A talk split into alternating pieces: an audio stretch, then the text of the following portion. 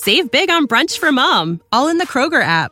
Get 16 ounce packs of flavorful Angus 90% lean ground sirloin for $4.99 each with a digital coupon. Then buy two get two free on 12 packs of delicious Coca Cola, Pepsi, or 7UP, all with your card. Shop these deals at your local Kroger today or tap the screen now to download the Kroger app to save big today. Kroger, fresh for everyone. Prices and product availability subject to change. Restrictions apply. See site for details.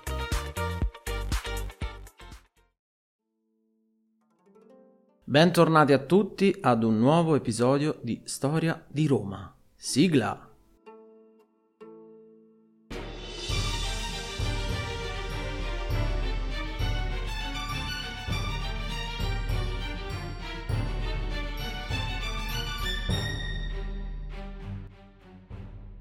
Ci siamo lasciati nello scorso episodio con Roma che ha un durissimo compito quello di sedare la ribellione dei Lusitani guidati dal valoroso Viriato.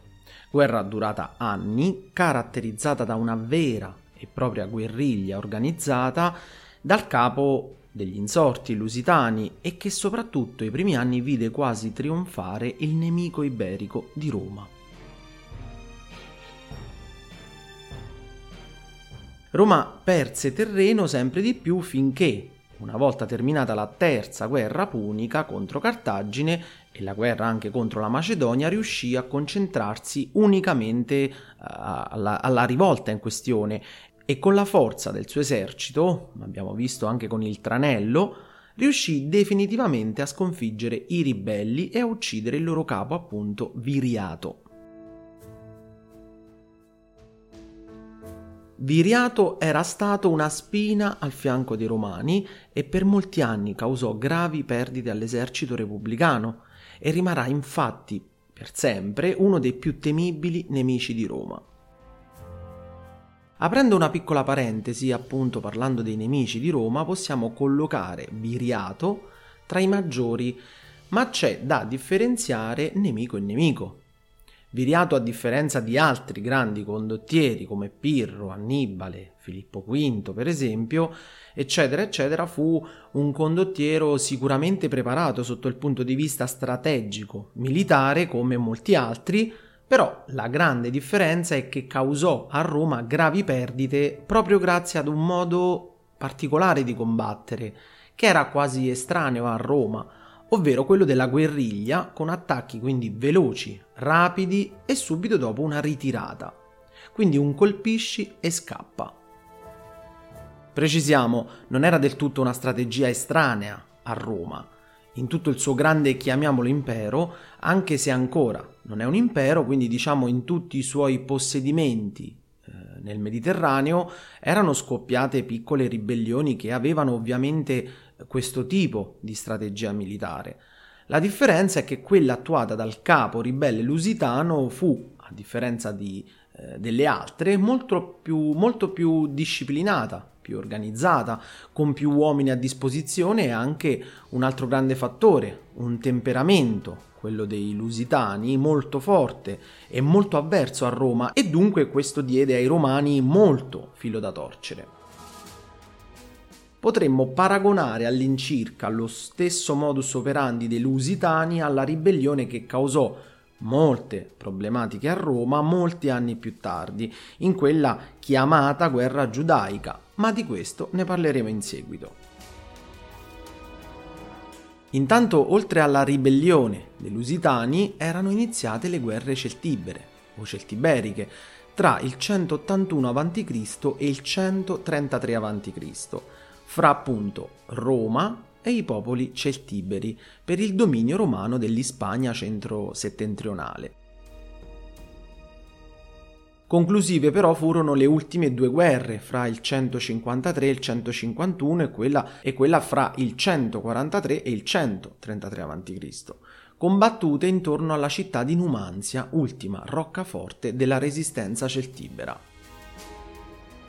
Numanzia, in latino Numantia, era un'antica roccaforte a nord-est, diciamo, della Spagna, fondata nel IV secolo a.C. dal popolo celtibero degli Arevaci, divenuta poi territorio punico nel III secolo a.C., dove si insinuarono pacificamente senza mai combattere. Ma prima di parlare della ribellione scoppiata anche a Numanzia, facciamo un piccolo excursus dei principali momenti storici precedenti a questo argomento. Nel 153 a.C. viene inviato in Spagna il console V Fulvio Nobiliore al comando di un esercito di circa 6.000 uomini, poiché la città di Segeda, nei pressi dell'attuale Saragozza, stava fortificando le proprie mura, nonostante però i trattati precedentemente stipulati coi romani. L'esercito romano dunque si scontra con l'esercito ispanico, composto però in prevalenza da belli e titti, e li sconfigge. A quel punto la sorte della città di Segeda è segnata e infatti la maggior parte dei suoi abitanti la abbandona per rifugiarsi a Numanzia. Secondo altre fonti invece andò diversamente, ovvero che l'esercito di Fulvio Nobiliore era composto da 30.000 uomini e venne sconfitto dall'esercito numantino guidato da un certo Caro de Segeda, che provocò la morte di 6.000 romani e che morì inseguendo l'esercito romano allo sbando. In effetti Caro de Segeda provocò molti danni ai romani, che tuttavia vinsero però Segeda e la distrussero, ma nulla poterono invece contro Numanzia. Dieci anni più tardi di quel fatto, il comando fu affidato al console Quinto Cecilio Metello Macedonico, che già conosciamo e che venne inviato come governatore nella penisola iberica dove sconfisse e sottomise gli Arevaci. Gli successe Quinto Pompeo, a cui venne assegnata la Spagna Citeriore, come provincia da governare e soprattutto da pacificare, ma Quinto subì alcune sconfitte e pose, senza successo però, l'assedio appunto alla nostra Numanzia. Insomma, come vediamo e, e, come abbiamo detto, la Spagna rappresentò per Roma un continuo problema, perché era un territorio tempestato da ribellioni costanti dei popoli che vi abitavano e che erano da sempre stati ostili a Roma. E non sarà, vedremo, solo in questo periodo. Le truppe quindi, accampate sotto le mura della città di Numanzia durante l'inverno, ebbero numerosi morti per il freddo e per le malattie.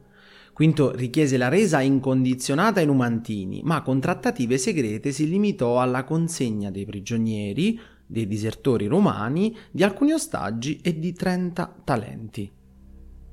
Nel 139 a.C. i Numantini accettarono, ma il comando passò al console Marco Popilio Lenate, vincitore dei Lusitani, che, giunto in Spagna, chiese l'immediata resa della Support for this podcast and the following message come from Corient. Corient provides wealth management services centered around you. They focus on exceeding your expectations and simplifying your life. Corient has been helping high achievers just like you enjoy their lives more fully, preserve their wealth, and provide for the people, causes, and communities they care about. As one of the largest integrated fee only registered investment advisors in the U.S., Corient has deeply experienced teams in 23 strategic locations. Corient has extensive knowledge spanning the full spectrum of planning, investing, lending, and money management disciplines. Leverage Corient's exclusive network of experts to craft custom solutions designed to help you reach your financial goals, no matter how complex they may be. Real wealth requires real solutions. For more information, connect with a wealth advisor today at corient.com. That's C O R I E N T.com. Corient.com.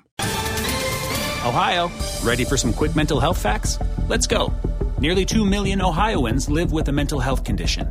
In the U.S., more than 50% of people will be diagnosed with a mental illness in their lifetime. Depression is a leading cause of disability worldwide. So, why are some of us still stigmatizing people living with a mental health condition when we know all of this? Let's listen to the facts and beat the stigma. Ohio, challenge what you know about mental health at beatthestigma.org. mentre i Numantini si appellarono al trattato che era già stato ratificato in precedenza. Lenate allora chiese cosa dovesse fare al Senato romano, che optò per la guerra e Lenate quindi pose nuovamente d'assedio la città, subendo però un'ulteriore disfatta nel 139 a.C. Numanzia dunque sembrava inespugnabile. Nel 137 a.C., poi, sotto le mura sempre di Numanzia, il successore di Popilio, il console Caio Stilio Mancino, sconfitto anch'esso, per evitare la distruzione del suo esercito, fu costretto dai Numantini a firmare una pace umiliante per Roma. Il trattato addirittura venne disconosciuto dal Senato che, arrabbiato per questa disfatta e disonorato, riprese subito in mano le ostilità per cercare di dare una lezione a questa roccaforte che sembrava non voler cadere. Siamo ora nel 134 a.C. Roma è stanca di perdere uomini e soprattutto denaro nella penisola iberica e allora affida l'esercito romano a Publio Cornelio Scipione Emiliano, vincitore della terza guerra punica e distruttore di Cartagine, appositamente eletto per la seconda volta al consolato in deroga ad una legge che impediva di reiterare la massima magistratura. Roma quindi intendeva fare sul serio e per farlo serviva uno specialista degli assedi, un asso, un numero 10 della guerra, ed eccolo arrivato. La nostra fonte principale su questa guerra è Appiano e Polibio, soprattutto quest'ultimo fu personalmente presente, accompagnando Scipione l'Emiliano come amico, ma soprattutto come consigliere militare. Il generale Cornelio Scipione, dopo aver saccheggiato il paese dei Vaccei, mise sotto d'assedio Numanzia nel 134-133 a.C. Scipione aveva portato da Roma un certo numero di volontari e 500 persone a lui legate da vincoli di amicizia o di dipendenza, una specie di guardia del corpo privata, con il compito di proteggerlo mentre ristabiliva la disciplina dell'esercito. Questa cosa è una cosa che abbiamo già visto. Eh, tra quando Roma aveva una problematica, il generale che ne prendeva il controllo della guerra eh, soprattutto ristabiliva una sorta di rieducazione dell'esercito, come in questo caso. Inoltre aveva al suo fianco il giovane nipote del re, Giugurta, a capo della cavalleria numidica, preziosa nella battaglia perché era velocissima.